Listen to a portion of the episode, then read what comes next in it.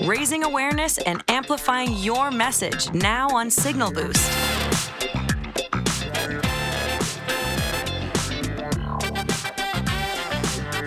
Welcome back to Signal Boost. I'm Zerlina Maxwell. It's 8 o'clock on the East Coast, and it is Tuesday, March the 8th. It's International Women's Day. And as Yay. we said, we are joined by the Chelsea Clinton. Um, and we're so excited to talk to her today about She Persisted in Science. Oh, because oh, Zerlina, thank you for having me on International Women's Day. I'm yes. so excited. I'm so excited about together. I'm so excited to start the day this way, but I'm also very excited to talk about STEM and why it's so important to engage people of all backgrounds in focusing on women in STEM. Well, Zerlina, it's so nice to see you and Jess this morning and happy International Women's Day. This morning, while my kids were like eating their cereal and their bananas, I was like, Happy International Women's Day. And they were like, It's 6 30 in the morning, mom. Um, and I'm so excited to talk about this issue in particular today um, because I think a lot of people, and especially a lot of parents, aren't aware of how our our daughters or the you know our nieces our younger sisters the, the little girls in our life you know in elementary school have like equal dreams of kind of yeah. growing up and doing things in science and math like growing up and being engineers or astronauts or architects or inventors even if they may not know what an inventor actually is, they know that they create things and that sounds exciting to them. But starting in like late elementary or middle school, we see a real decline of girls kind of expressing those same dreams. They may have them, but they're less vocal about them. And we also in middle school see girls raising their hands less in math and science class and we see teachers of of all genders actually calling on girls less. And so it becomes this really pernicious cycle of the teachers often call on the boys because the boys are like, oh, shouting out the answer like 52 right. or botany or, you know, Mars. And the girls are often less assertive. And so the teachers then start calling on the boys more. And then the teachers aren't calling on the girls as much. And the girls are raising their hands less. And then they are starting to think, well, my views, my opinions, my aspirations in math and science are somehow, you know, less less valid, less valuable. And so, you know, one of my main kind of hopes is not only through kind of she persisted in science that kind of little girls and little boys alike look up to amazing women, you know, scientists, but also that parents, you know, maybe just take a little extra care to mm-hmm. nurture their their daughters' dreams um, in in science and in math, um, because we want everyone's potential um, to be able to thrive and flourish, because that'll make the world safer and healthier and more interesting for all of us. This is one of those issues that I would have hoped was resolved by now. I mean, when Zerlina and I were in school, all, all of us are about the same age. When we were in school, we were actually taught that boys have a greater aptitude for math and science than girls do. Like that was just sort of presented to us as fact um, when we were old enough to receive that kind of information. Of course, it's hogwash. That's not true at all. but, you know, 30 years later, it feels like the intervention shouldn't be as necessary mm-hmm. or would be able to be like well let's just get the info to the teachers like we shouldn't need to have to go after the 5 year olds because that's where the issue is but has i mean what what kind of yeah. progress has been made since we were well, all kids you know i think about this um as in the kind of through the lens of of computer science because it is often kind of now what we think of when we think of of science because technology affects all of our lives i mean we are talking and seeing each other you know on on zoom and people are listening to us you know maybe online or the radio and um computer science, I think, painfully um, kind of illuminates um, what happens when we don't kind of continually care and, and nurture um, women and girls, especially. And so, you know, when I got my first computer from Santa Claus in 1987, um, mm-hmm. thank you, Santa Claus, my my Commodore computer that I played. Oh, I had an Apple IIgs. Yes, yeah, super nerdy math games on. Um, and then later, Car- you know, where in the world is Carmen Sandiego? Um, Yes. You know, Yes. women were about a third of the computer science graduates. And then by the time I went to Stanford, um, you know, in the late 90s, like early 2000s, like women were like just under a quarter of computer science graduates across the United States. And and now we're like, you know, between 15 and 20% in any given year. Oof. And so, even though the number of places across four year colleges and universities, across community colleges for computer science have actually grown, so the denominator has grown, um, the percentage of, of women has just continued to shrink. Now, thankfully, there are real bright spots. I mean, if we look at you know other sciences, if we look at kind of medical school, we do see you know women not only kind of showing up in equal but larger percentages you know really thriving really kind of doing extraordinary things but that's uneven progress. Um, and in some places it's actually a regression. And so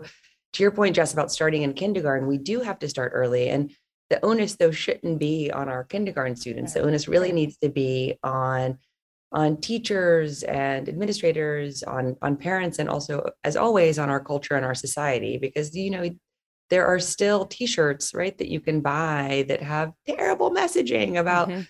like you know boys like being heroes and girls being princesses I'm and- too pretty for math. yes i'm too pretty for math and all of that like you know has an effect clearly we know Yeah. that Yeah. I'm just glad that we're we call those things out much quicker. Um, and usually there's some sort of Twitter hashtag or some sort of movement that um makes those things not, not able to be sold.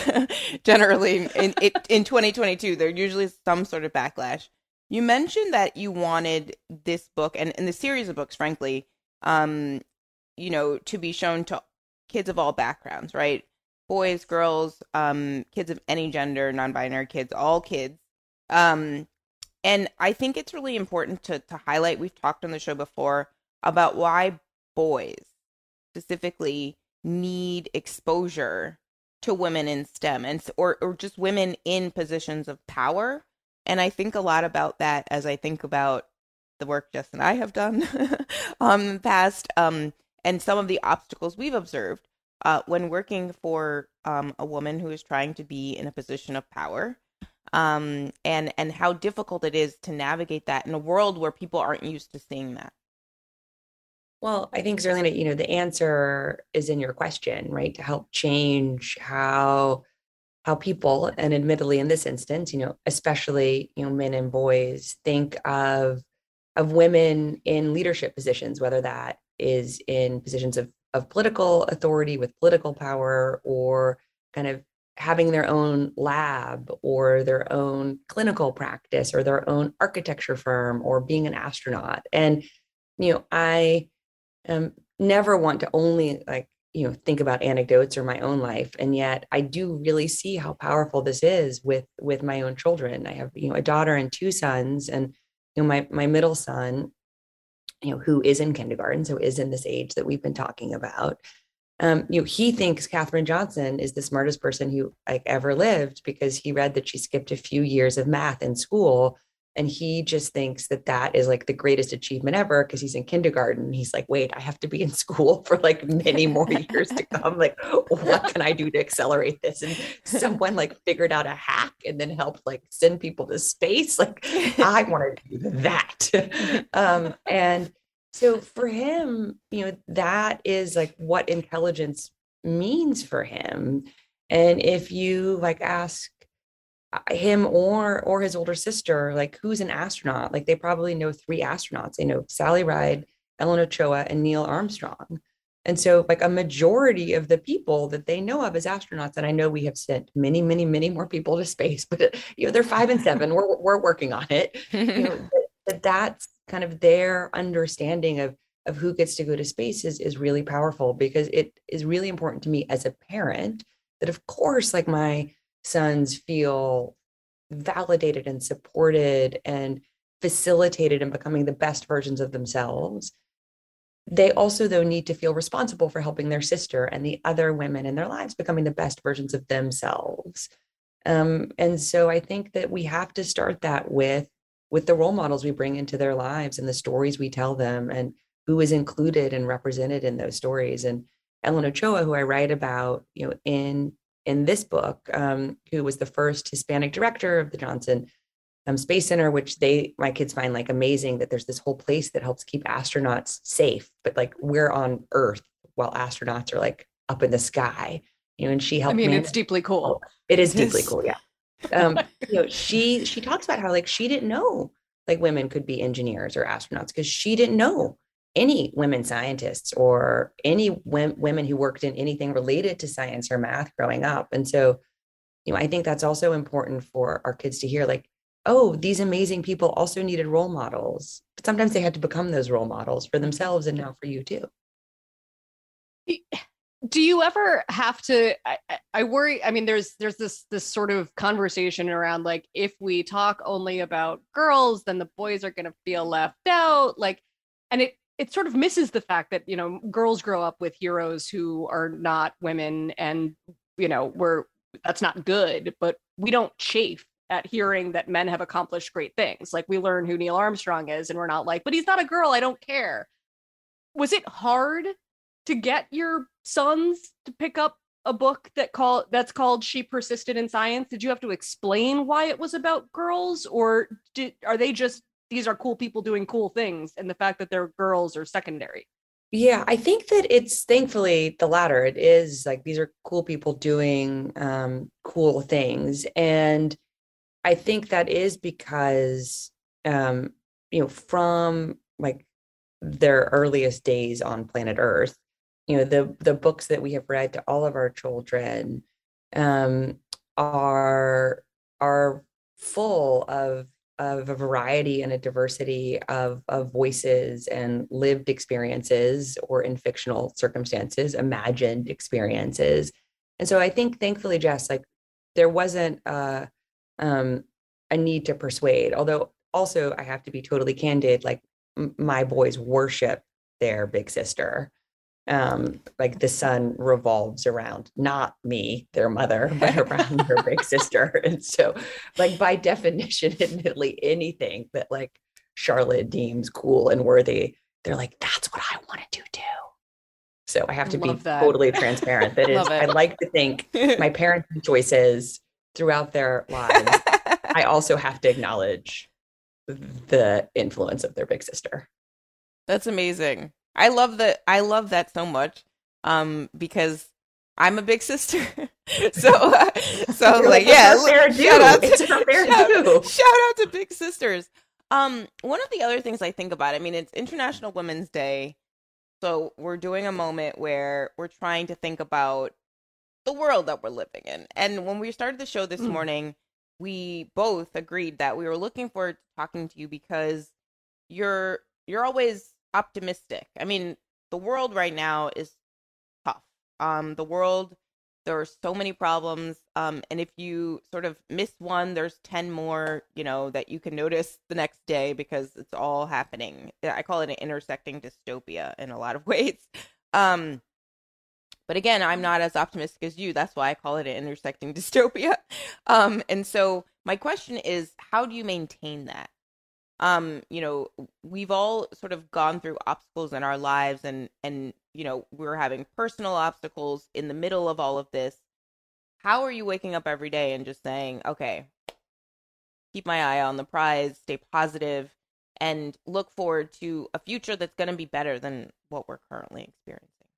Well, I mean, there's certainly, um, I mean, it is a lot right now, is really, I mean, not only the ongoing um, crisis in Ukraine and the Russian war of aggression in Ukraine, and the UN today said there are now more than 2 million refugees who left Ukraine. Right? The UN last week, you issued a new report, you know, that climate change is happening even more aggressively and more severely, more quickly than they thought only like, you know, a couple years previously and the ongoing humanitarian crises from you know Yemen to Myanmar to you know this morning I read in the New York Times about um, like an unprecedented learning loss, especially for our most vulnerable children who are desperately behind in reading, um, and yet we know how to you know address some of those challenges. We know how to help catch kids up on reading. We know what we need to do to change how we produce and consume energy. We just need you know political will to do it. We know kind of what we especially here in the united states could be doing to help um, stop the bombing the indiscriminate bombing of yemen. We know what we could be doing to try to help provide more relief to um, the millions of people who've been suffering now for years in myanmar. I mean we do you know we do know what we need to do to try to help alleviate suffering in the here and now to help support our most vulnerable in the united states and around the world. And so i can either focus on you know the cascade of tragedy and and terror that so many people are living under the kind of existential threat of climate change and i think you're kind of you know intersecting dystopias is a really painfully apt description. Or i can think about like what can i do to try to hasten the arrival of those solutions? Um, what can i do in the here and now to try to be part of um, something good happening instead of just being kind of complicit and a bystander to the bad um, and and i and i choose to live like in the what can i do space instead of just kind of you know being um a, a horror voyeur or a bystander to like the, yeah. the, the terrible things happening or, around the world or even just like here in in new york city um you know where we live so i just I, I want to be you know as my mom would say like in the solutions business like i want to be in the like what can we do business um and also i don't want to be depressed all the time yeah. and like I have three small kids yeah. to take care of. If I'm like in bed with the covers over my head, like kids aren't going to get fed. Like, you know, things aren't going to happen and I'm just going to feel worse about myself. So I'd rather help take care of like the small world of my life, of my kids and try to do whatever I can as like one person, you know, for the for the larger world of like our our city and our country and our and our globe. And maybe that sounds Pollyannish, but I'd rather be accused of that than like be accused of just um, kind of being cynical all the time because I think cynicism yeah. is like the great tool of people who want to protect the status quo. And the status quo sucks right now. And I don't want to live in the status quo. I want to live in a different world. I want my kids to grow up in a different world. And so that's what I choose to focus on. Thank you. That was incredibly helpful. How do you talk about this stuff with your kids? Like Zerlina and I can't give advice to our listeners who are trying to navigate this stuff with young children who are old enough to see images and ask questions and and hear their parents have conversations and I, I wouldn't even know where to start explaining any of this to a five year old or a seven year old how how do you how do you do it so you know our our seven and our five year old um i don't i listen to the i listen to the bbc world service or npr quite early in the morning before they wake up and if like one of them wakes up early i often do like turn it off because the yeah. the audio imagery is so graphic these days. And so I, I start answering your question, you know, in that way, just because I do think it is important that we um, kind of talk to our kids about the world that they're living in, but in age appropriate ways. And so, you know, and and not everything, because I don't want them to get overwhelmed. And I also want them to feel like, oh, all right, there's some things the adults need to sort out. And then there are some things that I can I can be involved in, you know, even as a kid. And so we did talk about the new climate change report last week. Um, my um, my kids love animals. I mean, it is a fairly common love for children. Um, how that is expressed varies quite widely. I've written books about endangered species, and sometimes I have kids come up and they're like, "Why didn't you include frogs?" And I'm like, "I'm so sorry." I'm so sorry I didn't include frogs. Like hopefully next time. I love that. Like the like the like the accusatoriness is like so intense. And I'm like, oh my gosh, you're right. I'm sorry. I did something terribly wrong. Um, and so we talk about that, and then we talk about how, you know, like as as voters, like mom and dad, like vote for people who have the you know authority to um, help change kind of how we're you know producing and consuming energy. But you know as little people you know they can help like recycle and turn off the lights and conserve water. Now i don't think that's just what adults should be doing. I think sometimes we think as adults we're like oh gosh like i'm recycling and conserving water. I'm doing my part. Like no like you're an adult. You need to take responsibility for how we got here and how we get out of this but as mm-hmm. kids that's exactly what kids should be focused on that's exactly how right. kids should be empowering themselves. And so, you know, we we talk about um, we, we talk about kind of big issues that affect their lives in ways that hopefully they can do something about. And then my husband is half um, Ukrainian Jewish. And so we have been talking about um, what's been happening um, in in Ukraine um, and kind of why why their dad is so um, focused on especially what he can do to try to help uh, but again at age appropriate ways so we don't completely shelter them and pretend that like everything is um, like roses and unicorns and rainbows in the world. Um, but we also don't talk to them, you know, about like the the most graphic horrors of what's happening. Like, and like, you know, when the New York Times came this weekend and there was that devastating photograph by yeah. Lynsey Addario, right? I like made sure it wasn't on our kitchen counter because yeah. I I don't want to have to have that conversation with my children who are in kindergarten, first grade.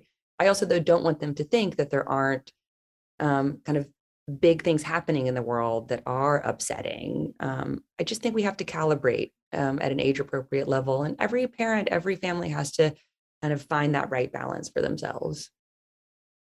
What are you looking forward to?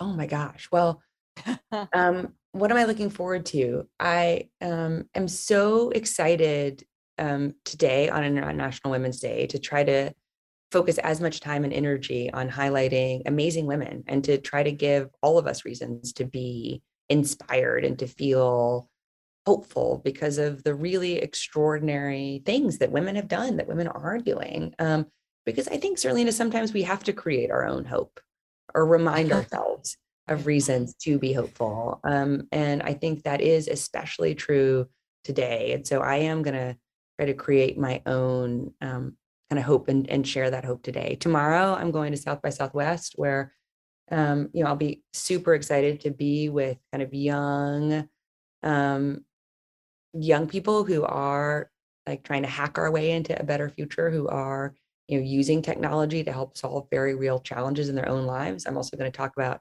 how devastated I am to be in Texas in a state with a governor and a general who are um, inserting politics into preventing trans kids from getting not only gender affirming but often life affirming care that they need. And for all of the vaunted like family values party actually like disrupting um, the way that families are valuing and validating um, and supporting and loving their children and are preventing pediatricians from actually like making good on their hippocratic oath um, so I think that also has to be part of optimism is is standing up and speaking out when like just terrible things are happening. Um, and as we know, there are lots of terrible things happening, though there are also lots of really good things from happening are happening right now. And I think we have to balance um, focusing on the good, supporting the good, amplifying the good, reminding ourselves of the good, um, but also always you know calling out um, the things that are are really damaging um, that are happening all over the country and around the world right now.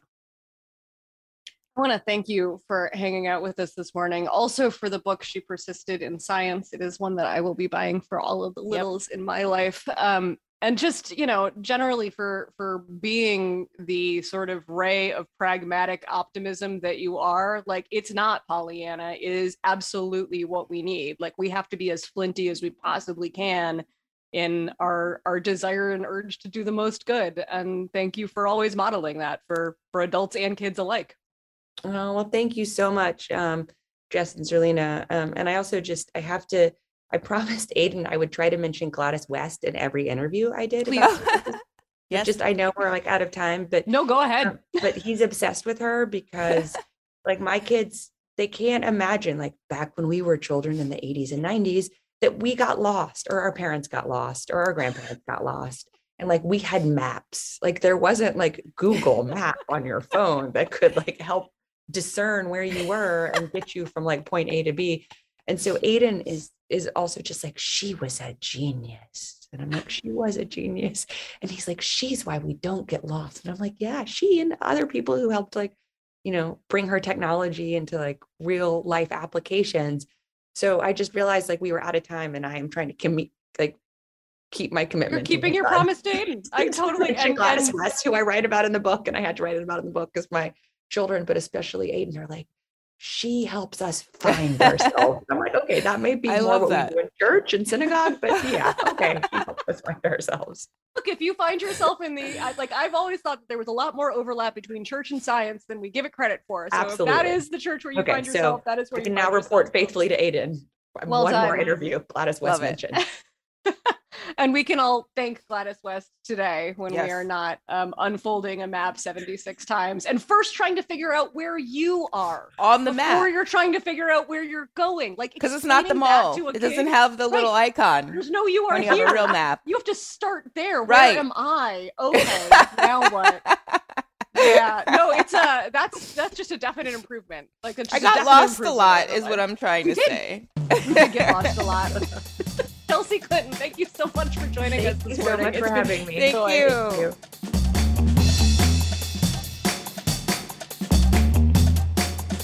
We'll be back tomorrow with another Signal Boost podcast. Thanks for listening.